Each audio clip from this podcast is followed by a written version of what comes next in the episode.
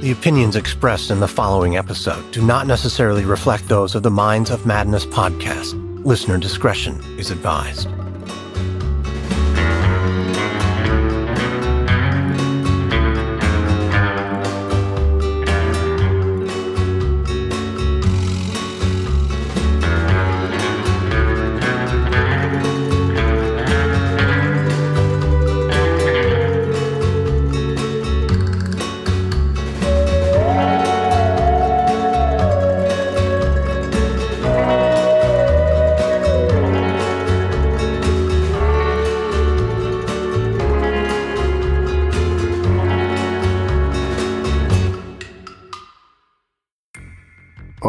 Cold spring morning of April 19, 2020, a woman staggered from the woods outside Portapique, Nova Scotia. Her bare feet were blackened from running through the woods, and she was covered in scrapes and bruises.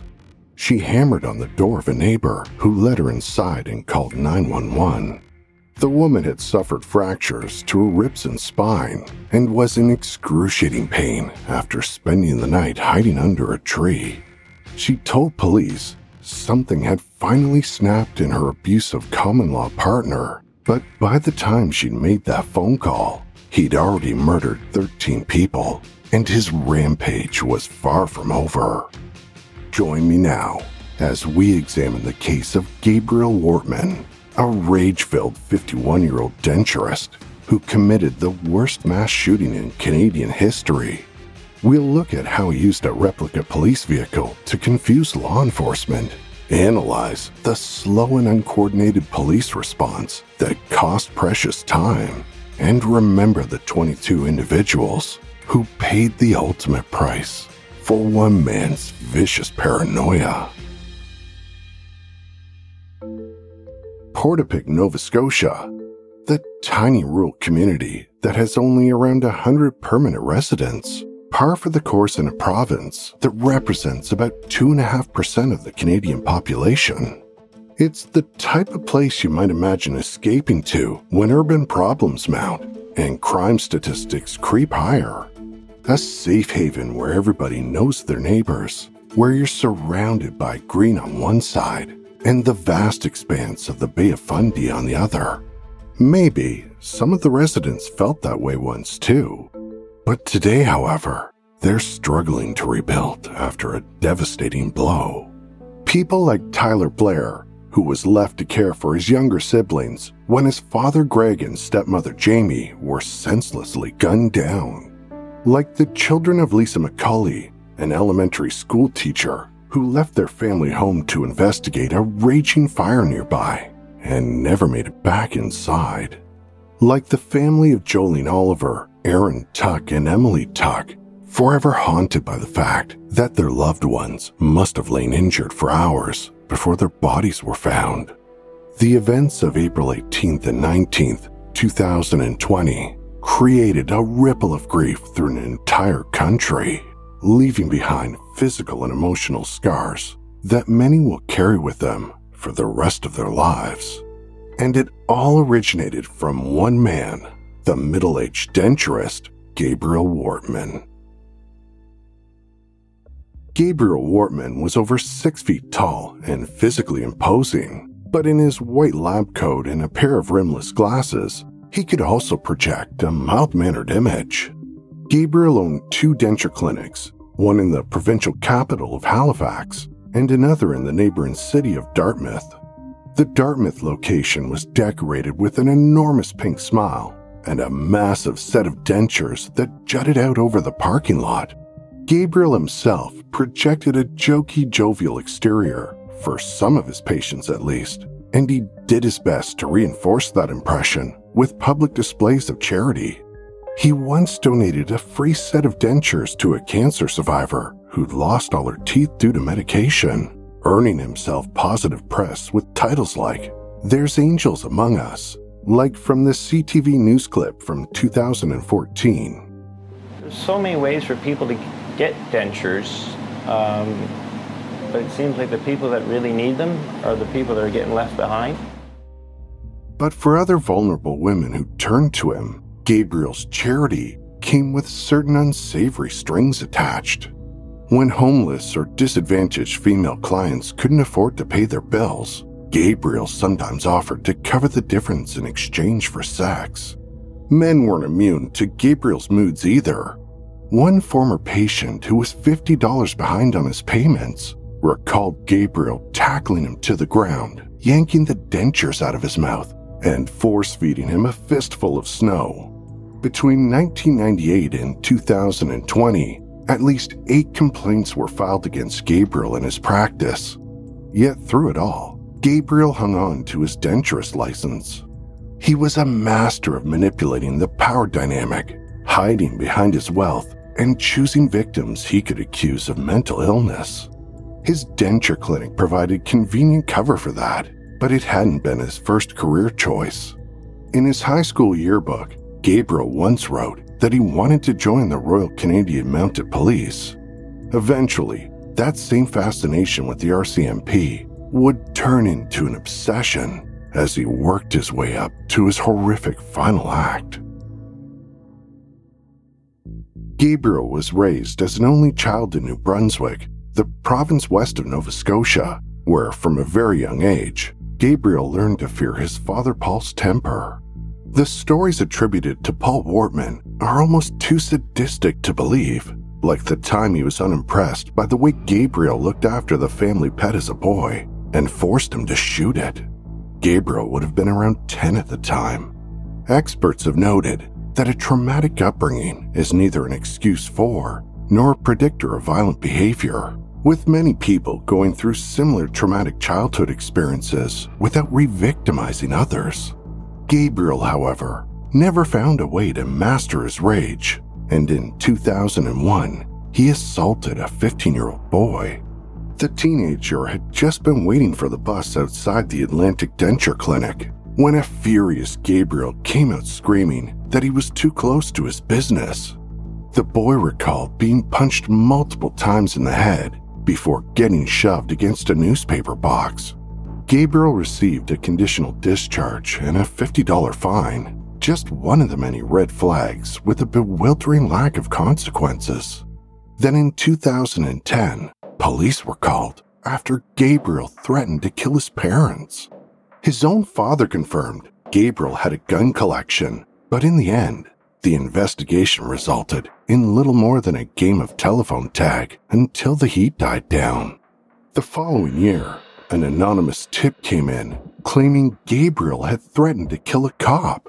Gabriel had been apparently seeking revenge for what he saw as a failure to investigate a break in entry at one of his properties. But that went nowhere as well, despite a clear warning about a handgun in his nightstand, multiple rifles, and burgeoning mental health issues. Anyone who knew Gabriel would eventually face his temper, and in the summer of 2013, his common law partner, Lisa Banfield, fled to a neighbor's home, escaping an outburst of violence. Neighbors Brenda and George Forbes were ex military and didn't scare easily, but were well aware of Gabriel's intensity from the time he bragged to them about his gun collection and asked if they could help him buy more. The Forbes urged Lisa to report Gabriel's abuse to police, but she said she was afraid Gabriel would kill her. Despite the couple filing a report themselves, the RCMP said their hands were tied without hard evidence of illegal firearms or a statement from the victim herself. So Gabriel turned his aggression on the Forbes instead. In her testimony to the Mass Casualty Commission, Brenda describes Gabriel's campaign of harassment while her husband George was away. Um, I would hide my vehicle in in the in the trees and stuff like that. So he couldn't, he wouldn't know that I was actually at home. I'd have to sneak in through the backwoods and come in through the back door. But he would stand outside my house and just stare at it and threatening me. And he didn't even know that I was home. He was like bad, bad, bad. Eventually, the Forbes were forced to sell their home at a $100,000 loss. Gabriel, however, faced zero consequences. Although it wasn't fair, it would turn out to be a wise move in the end. Lisa, on the other hand, didn't manage to break free, and until the events of April 18th and 19th, probably no one suffered under Gabriel's rage worse than her. As Lisa tells it, she met Gabriel at a bar in Halifax in 2001 when she was 31 years old. Like so many stories of abuse, the relationship began with a full on charm offensive before the mask slipped. He came to my house um, and picked me up with two dozen set of red roses, and I thought that was over the top. Um, I don't like that. And we got in the car, and he was driving to Halifax to a restaurant. And when we were at an intersection on, I believe, Spring Garden, there was a young girl that um, rear ended us. And I thought this is a good time to see what his demeanor, what kind of character he is. And he got out and he approached the two young girls in the vehicle and he was smiling. He said, It's okay. He was very calm. And I thought, Oh, he's a good guy. That single act of compassion inspired Lisa to move into an apartment with Gabriel above his denture clinic within a few months. In 2003, they took a road trip and noticed a for sale sign. A cottage was available on Portapique Beach Road, just an hour and a half north of the city. Gabriel snapped it up, and a little while later, another nearby property as well. But that same year, the relationship between Gabriel and Lisa had already begun a steep descent into abusive territory. Gabriel physically assaulted Lisa during an argument over which one of them would be the designated driver to a party, at which time Lisa considered leaving him. But by that point, Gabriel already had his hooks in deep. As abusers often do, Gabriel enhanced his control by offering Lisa a job at his denture clinic, rendering her financially dependent on him.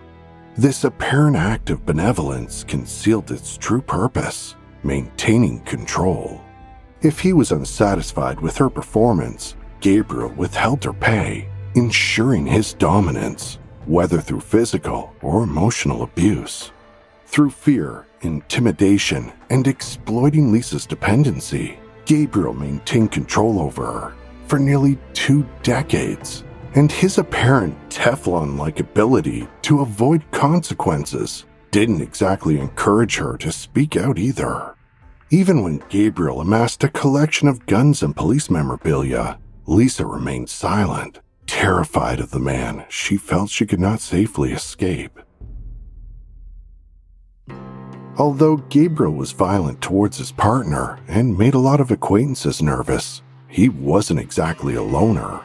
One of his best friends was Tom Evans, a disgraced lawyer infamous for drunkenly firing his rifles at a children's Bible camp and for sexually assaulting a teenage boy. This was the closest thing to a mentor Gabriel had, and despite a 19 year age difference, they spent a lot of time together, some of it on Tom's sailboat, smuggling cigarettes and alcohol across the border into Canada. When Tom died in 2009, Gabriel was the one who showed up to empty out his apartment. A lot of Tom's possessions went into the dumpster, but the Ruger Mini 14 rifle, Gabriel hung on to that. Tom had also been the one to introduce Gabriel to another source of guns in Maine. Those weapons were smuggled too, none of them legal, with Canadian law requiring gun owners to have a firearms license, which Gabriel never bothered to get. But the guns weren't the only items with a dubious legal status in his collection. In a garage on his Portapique property, Gabriel also stockpiled a collection of police memorabilia, roomy enough for a mock RCMP cruiser. He'd also bought multiple decommissioned police vehicles legally from a federal auction. Although the cars are stripped of identifying marks before they're sold, Gabriel went to town on one in particular carefully sourcing a replacement light bar for the top and getting custom decals printed until he covered every last detail. In the end, Gabriel's work was so precise that the replica could only be distinguished by its unique vehicle number, 28B11. Impersonating a police officer is a well known crime. However, Gabriel had a slew of lies at the ready to ward off any suspicion, telling people he intended on using the car in a parade to honor fallen officers, or that he was hoping to get into filmmaking. Once again, he somehow managed to fly under the radar despite some highly alarming behavior. Then, the COVID 19 pandemic hit, and Gabriel finally snapped. Like so many people, Gabriel's livelihood was affected by the pandemic when it forced his denture clinics to temporarily close. But instead of hunkering down like the rest of the world, Gabriel grew even more viciously paranoid, with his stockpiling going well beyond hoarding toilet paper. He stockpiled things like large quantities of gasoline. He also liquidated some of his assets, withdrawing $475,000 in $100 bills from the bank. Gabriel was convinced the global situation would devolve into violence, so he got to prepping well before the pandemic even had a chance to drag on. Lisa claims she tried to tune out his COVID conspiracy talk, hoping it was just stress induced. On the night of April 18th, 2020, she and Gabriel were celebrating their 19th anniversary. They decided to have a few drinks in the garage near Gabriel's cottage and have a video chat with another couple down in the US. Lisa and Gabriel shared their plans to cement their relationship with a commitment ceremony the following year, and then one of their friends blurted out, Don't do it. Rattled by the exchange, Lisa stood up and walked away. She hadn't gotten very far when she decided to turn back and apologize to Gabriel. At this point, she was actually offended on Gabriel's behalf, but when she got back, he was several beers deep and too angry to deal with. So Lisa went to bed in the cottage instead. The next thing she knew, Gabriel had ripped the covers off of her, dragging her up by the hair, and kicked her savagely. He told Lisa to get dressed. He said it was done, and he clearly meant it, because he doused the cottage and all of his cars with gasoline and set them on fire. With the flaming cottage behind them, Gabriel marched Lisa toward the garage at gunpoint. He then took her shoes so she couldn't run. During the struggle, Lisa attempted to make a barefoot breakaway, but tripped before she could get away. Gabriel then pulled Lisa to her feet by her hair and dragged her back into the garage. Inside, Gabriel told Lisa he was going to handcuff her, but he only managed to get one cuff on her left wrist. Rather than murder his longtime partner, Gabriel fired warning shots at the ground before throwing her onto the back seat of his replica RCMP cruiser. And just like a real police vehicle, the rear doors wouldn't open from the inside. Assuming it was safe to let Lisa out of sight, Gabriel left her unattended while he entered the loft apartment inside the garage. Except he'd forgotten one thing. He'd left the plexiglass divider between the seats open. While Gabriel was out of sight, Lisa managed to wriggle through into the front seat of the cruiser and out the door into the woods. There, Lisa hid until daylight, shivering in the spring cold and aching from being beaten by Gabriel. But Gabriel didn't intend on going after her. At least, not yet, because Gabriel had bigger plans. After Lisa's escape, Gabriel set fire to the garage where he kept his memorabilia. The twin fire seats set were visible above the trees as he searched for his next victim. At 10:01 p.m., the first 911 call came in. It's hard to make out what's going on, but moments before the call was made, Gabriel pulled up the driveway of Greg and Jamie Blair. My neighbor, yep, cried me on top I think he shot. Do you think your husband's been shot? Yes. Okay. Do you have a home phone or landline to that location? Where are you? Well, I know. I, What's the civic address? Orchard, 123 Orchard Beach Drive in Portapique. 123 Orchard Beach. Is your husband injured? I don't know. He's laying on the deck. I don't know. I don't know if it's like a thing on. It's a police car in driveway. There's police cars in the driveway? There are police cars. but he drives. He's a denturist and he drives like Okay, sorry. Did you say there were police cars in your driveway? Jamie and Greg were loving parents of four, recently mortgage free, and looking forward to enjoying their lives together. But they never got that chance due to their unfortunate proximity to Gabriel's properties.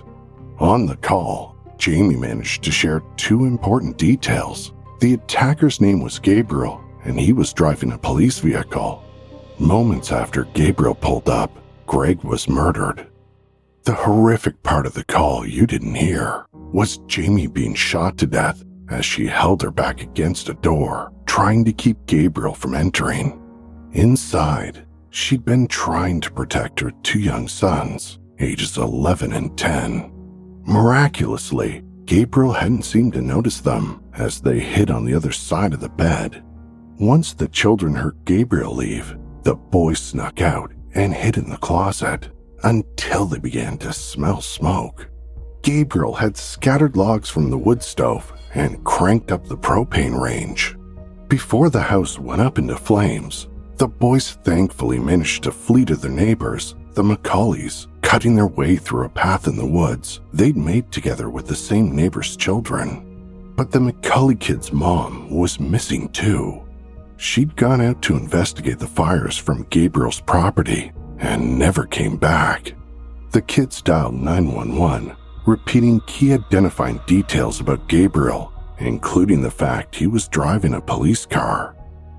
He came in, he shot my father ten times. Okay. When it, and he, my mom was calling, and he came in and he killed her. Okay. Where is she at? Is she still in the house?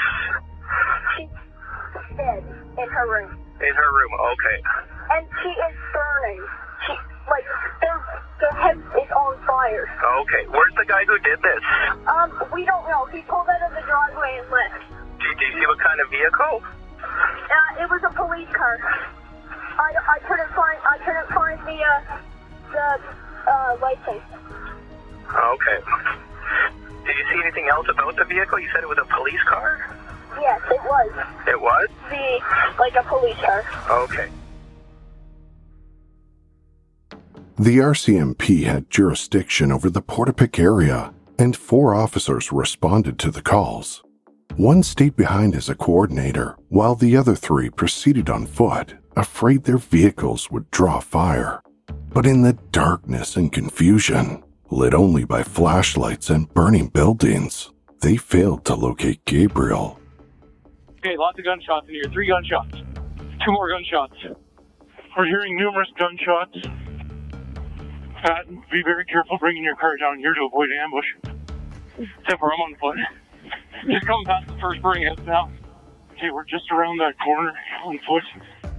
Although the officers did eventually find the children, they advised them to hide in the basement as the killer was still at large. The Blair and McCully children would spend the next two harrowing hours huddled beside the phone together as they listened to sounds of gunshots outside. By the time the children were finally extracted from the building, Gabriel had turned the chaos to his murderous advantage, sneaking along footpaths and assassinating any innocent neighbors who emerged to investigate the fires. His victims included Peter and Joy Bond, Corrie Ellison, Jolene Oliver, Aaron and Emily Tuck, Dawn Madsen, Frank Gulenchyn, Elizabeth Joan Thomas, John Zahl, and Lisa McCully. Apart from the 13 blameless people Gabriel gunned down, there were even more near misses. Gabriel had set fire to a total of five structures, including the two that belonged to him. Two more neighbors, Kate and Andrew McDonald, were just getting ready for bed when they noticed flames outside their window. They weren't yet aware Gabriel was the cause of the fires, so they got into their car and drove towards his warehouse, hoping to help somehow. At first, they were relieved to see a police cruiser parked in the driveway of one of the burning buildings. But just in time, Andrew recognized Gabriel's face as the beam of a laser sight was pointed at him. Do you see two houses on fire? Yeah, we just drove by another house and their whole kitchen's on fire. Okay, is There's it? a police officer in the driveway. RTP, are you aware of the situation that's going on on that road? Yeah, I just he's saying there's two houses now on fire, so just thought we'd update you there. Okay. And he's at 902. The two houses beside each other, sir? No, they're down the road. Like Down the road from each other? What's the zip? Yeah, and there's a police officer parked at this driveway, but I don't know what the. Like he's coming around. I don't know if he's gonna talk to me or what. Is it safe for But, uh, to be on that road right now? Sir? Fire. Fire, so you're aware that there's a fire? The neighbor came and just shot me in the arm. Please help us. 911? Andrew took a bullet to the shoulder. Another winged him in the head, but he survived. The McDonald's managed to speed off, but with Gabriel in pursuit. But luck was on their side that night, as soon after, they saw actual RCMP officers approaching, and Gabriel gave up the chase. But that wasn't the end, because he slipped away to cause more carnage. In an article with the CBC, Lisa described her harrowing experience hiding in the woods. Like Gabriel had one of those horn things like police would use, like a microphone kind of thing.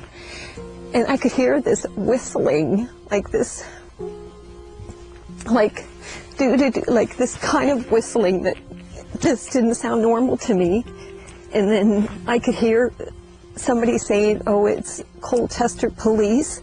But I'm thinking, is it, or is it Gabriel saying that? And at one point I thought to get up, and then I thought, but it just lasted a minute. Like they did, they only said it one time, and they didn't say any more. So I thought, oh, maybe it's not. So I just stayed there because I was scared. And then from this angle, after I don't know how long, I'm just staring up at the sky and I'm thinking, like, can't people see that things are on fire? Like, why are, and because I'm thinking, you know, if I can hear ambulance or something or fire trucks, then I'll come out. But I didn't hear anything, and I'm like, why aren't people seeing this? Like, what is going on? Hindsight is 2020. Many of the details known to us now weren't available at that time. However, given the scale of Gabriel's attack, it's hard to see the RCMP's response as anything but poor. Even if you put aside the multitude of red flags that deserved investigation prior to the attacks, the RCMP failed on a basic level to communicate the risk to Nova Scotians. At 11:32 p.m., after Gabriel had already massacred 13 people, the RCMP made a painfully understated tweet to the community. It said police were, quote, responding to a firearms complaint in the hashtag Portapique area and advised residents to stay inside. Note the crucial information missing here. Despite multiple reports, the suspect was wearing a police uniform and driving a convincing RCMP vehicle. There's no mention of it in the official warning. In fact, after determining that none of their own vehicles were missing, RCMP forces concluded that civilian reports were probably a mistake. There would be no further public updates for over eight hours. Although the first responding officers did the best they could under the circumstances, they were hamstrung by the lack of a properly qualified scene commander at a time when specialized expertise and oversight were badly needed. That person could have used the available intel or dispatch officers to canvass the neighborhood, so they were aware of all potential escape routes.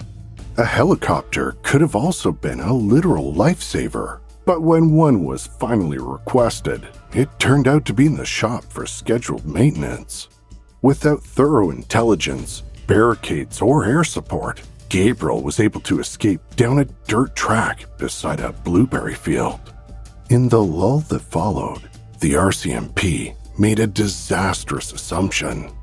They presumed the shooter was dead, but Gabriel was very much alive, spending the night just 24 kilometers away from the community of Debert.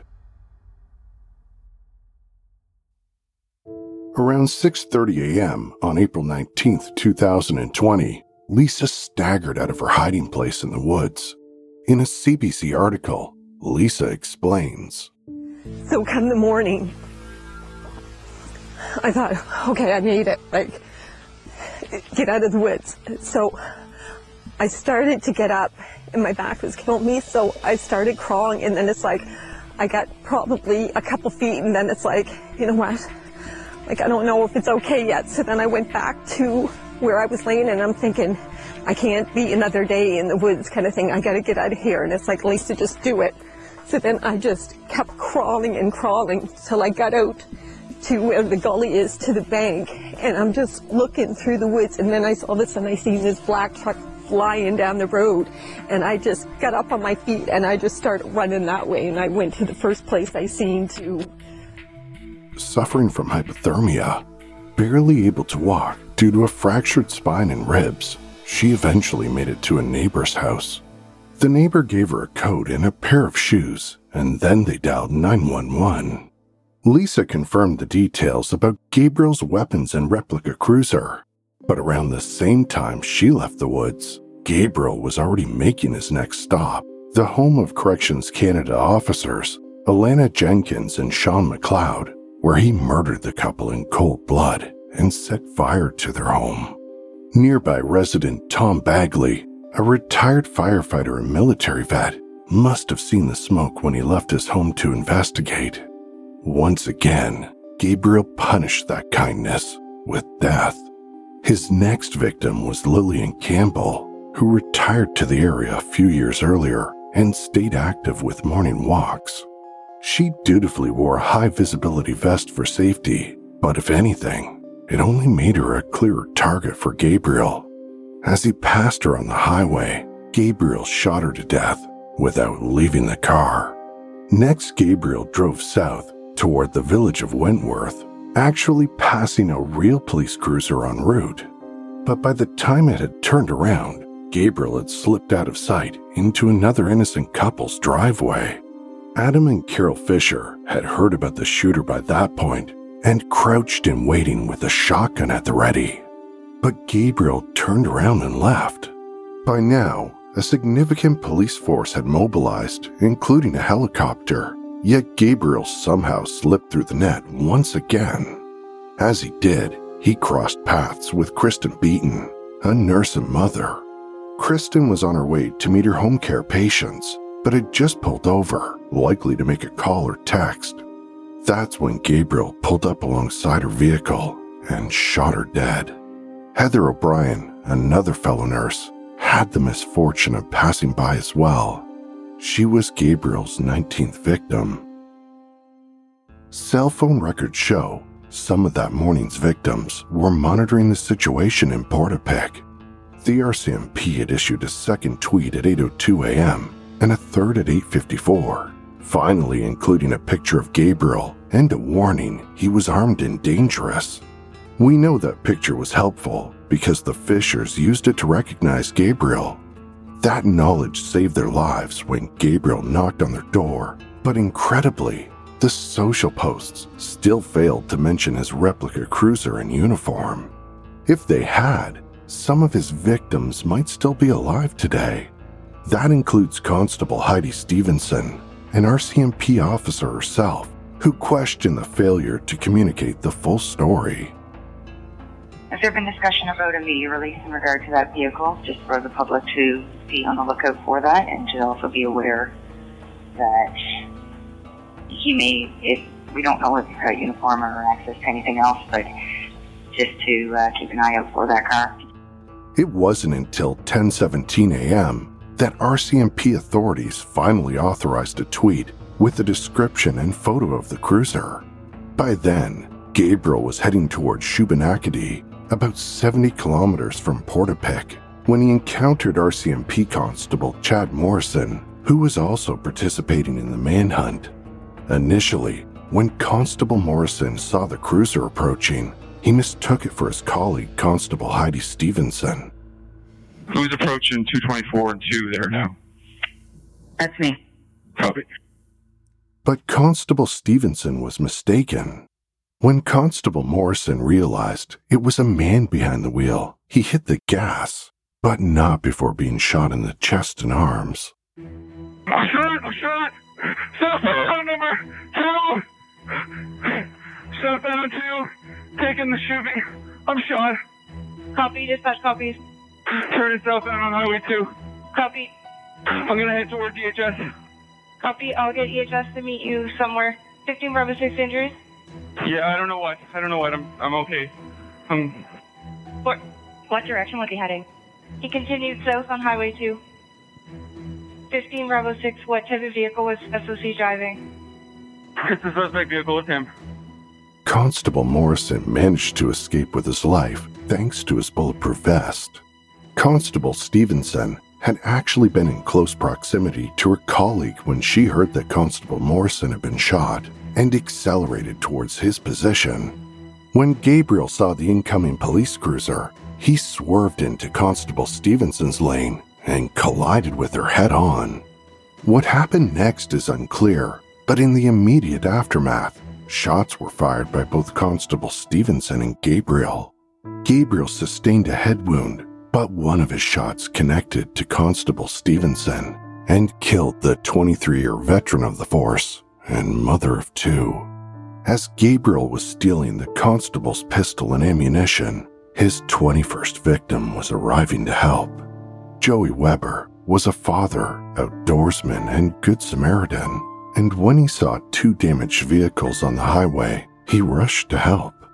In return, Gabriel murdered him and abandoned his damaged fake cruiser for Joey's SUV.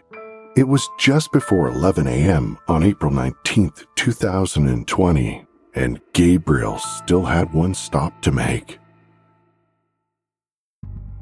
Gina Goulet also happened to be a denturist and knew Gabriel professionally. As she followed the news that morning, she confessed to her daughter in a text that she was afraid because the killer knew where she lived. Her daughter reassured her he could never get so far without being caught. A short while later, Gabriel smashed his way into her home. After finding Gina hiding in the bathroom, he shot and killed his 22nd victim. On his way out, he once again swapped vehicles, exchanging the SUV for Gina's Mazda 3. It was that fateful decision that finally ended his reign of terror because Gina's Mazda needed gas. Gabriel decided to pull over at the Enfield Big Stop gas station.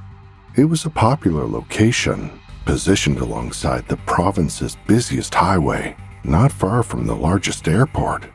And it's where Gabriel's death was captured on video. As he drove in, he pulled up to pump number five. Moments later, an unmarked RCMP vehicle stopped on the other side of the fuel pump. Constables Craig Hubley and Ben McLeod had been driving around that morning visiting the crime scenes. Purely by chance, they'd chosen pump number six to refuel. Gabriel's picture had been seared into their memories earlier that day, and by that point, there was no mistaking the man sitting strangely slumped in the gray Mazda. Enfield Big Stop. Enfield Big Stop. Come on, me. Get to me. Use your cover. Back up. Back up. Use your cover. No rush here now. Take comms. Take comms. Don't go this guy. Look at your hands. Things happened quickly after that. Constable Hubley shouted, It's him, and Gabriel raised his stolen pistol. The constables opened fire, but in one final attempt to have the last laugh, Gabriel shot himself in the head at the same time.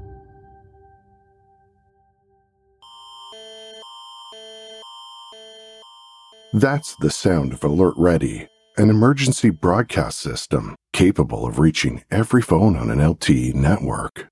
Nova Scotians never heard it because the RCMP only requested an alert five minutes before Gabriel was shot dead.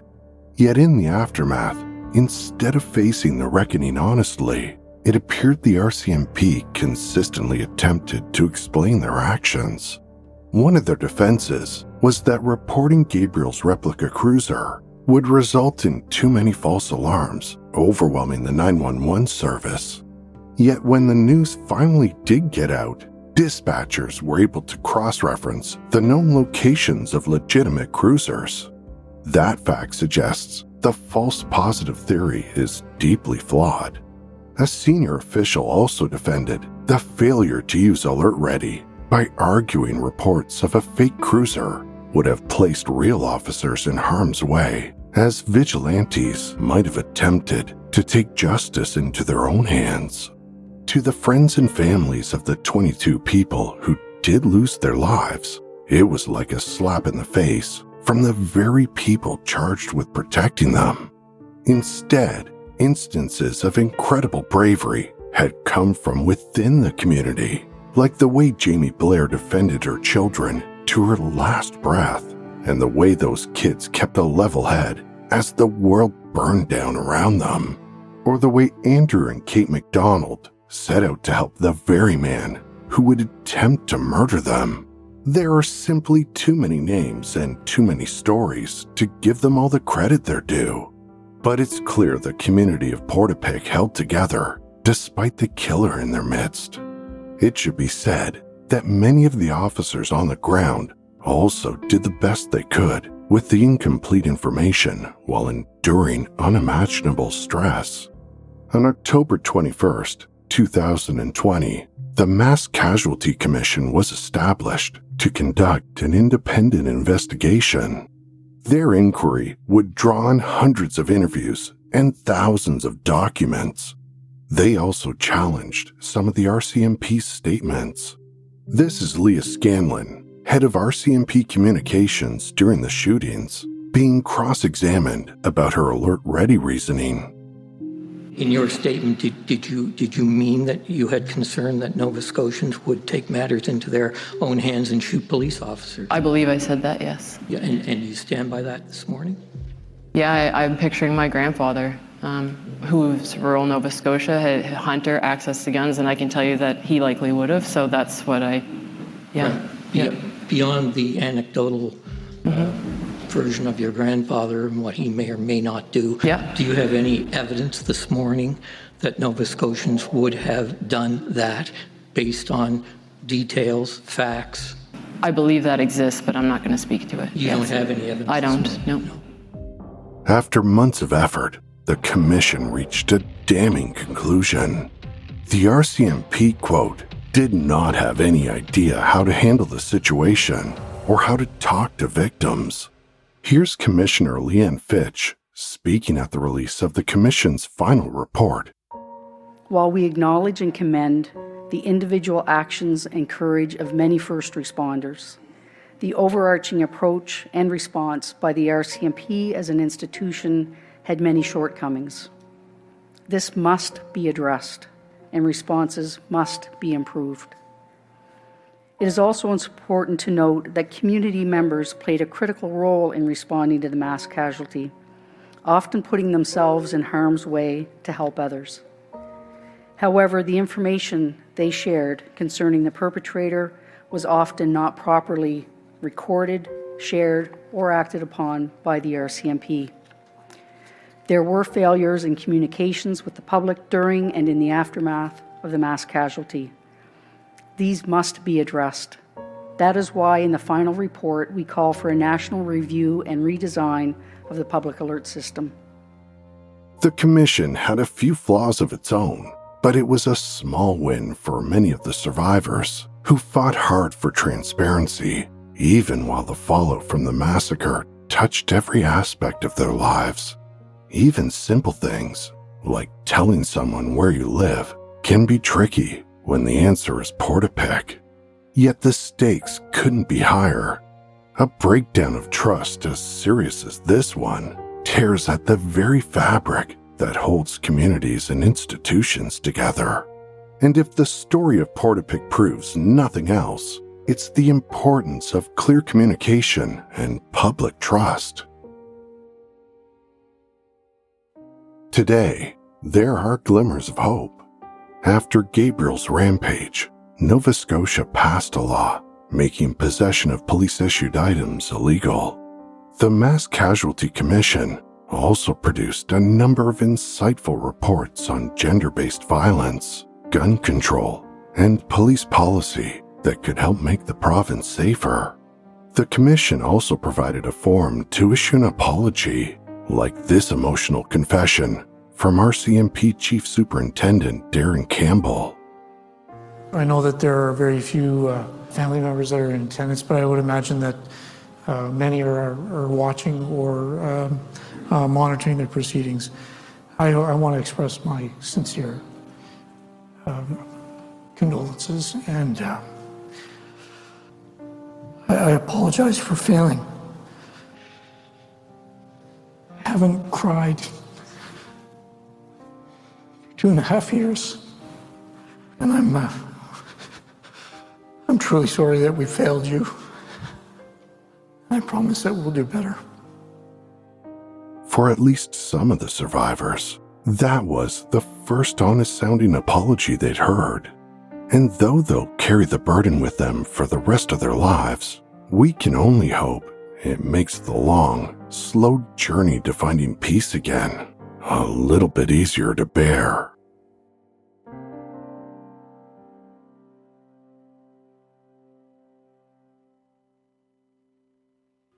Follow the Minds of Madness on Apple Podcasts, Amazon Music, Spotify, or wherever you get your podcasts. To support the show and get access to ad-free episodes, extra content, and Patreon exclusive episodes, go to patreon.com slash madnesspod. To find us on Instagram and Facebook, search The Minds of Madness, and on Twitter using the handle at MadnessPod. And also, by checking out our sponsors and using our promo codes, you're also helping support the show. We've got all the links in our episode notes. So until next week, thanks for listening.